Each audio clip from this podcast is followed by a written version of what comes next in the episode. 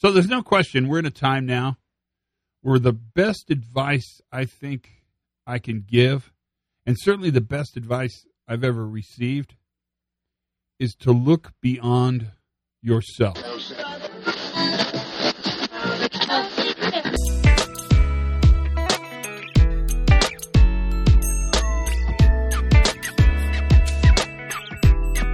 Hey, everybody, pre accident investigation safety moment. A brief encounter between the two of us to talk about things that we can use and share.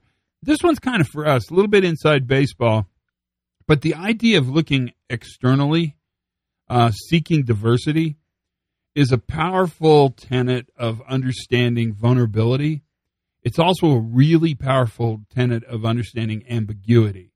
So to be vulnerable means you have to say you don't know what you don't know. We got that. I mean, that one makes sense. Ambiguity is really probably best described, at least in my little head, by being in a place you've never been before. Your past experience is not helpful to understanding your current state. Uh, instructions are loose and you have no reference by which you can make them happen. That's kind of a a brief discussion of this notion of ambiguity. Either way, when you're in these highly variable, uncertain, complex, ambiguous times, the tendency to believe you dig inward and you build small walls and you exclude other opinions, ideas, and viewpoints seems natural and probably is natural. I mean, it's the idea of protecting yourself. The problem is the data, and there's a ton of research on this. The data says it's exactly the wrong thing to do. That in fact, now is the time to seek diversity, actively seek diversity, look beyond yourself.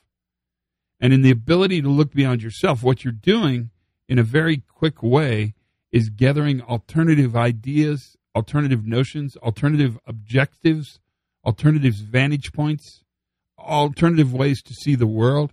And in that process of collecting those alternative ideas, you actually make yourself stronger and smarter.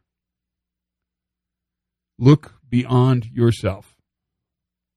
I know it seems hard and weird and a little preachy, kind of, but from an uncertainty standpoint, seeking that diversity from outside that is what will give you the tools, the tempo, the time, and the information to be successful in a world that is constantly in change, that is incredibly uncertain, and that feels ambiguous.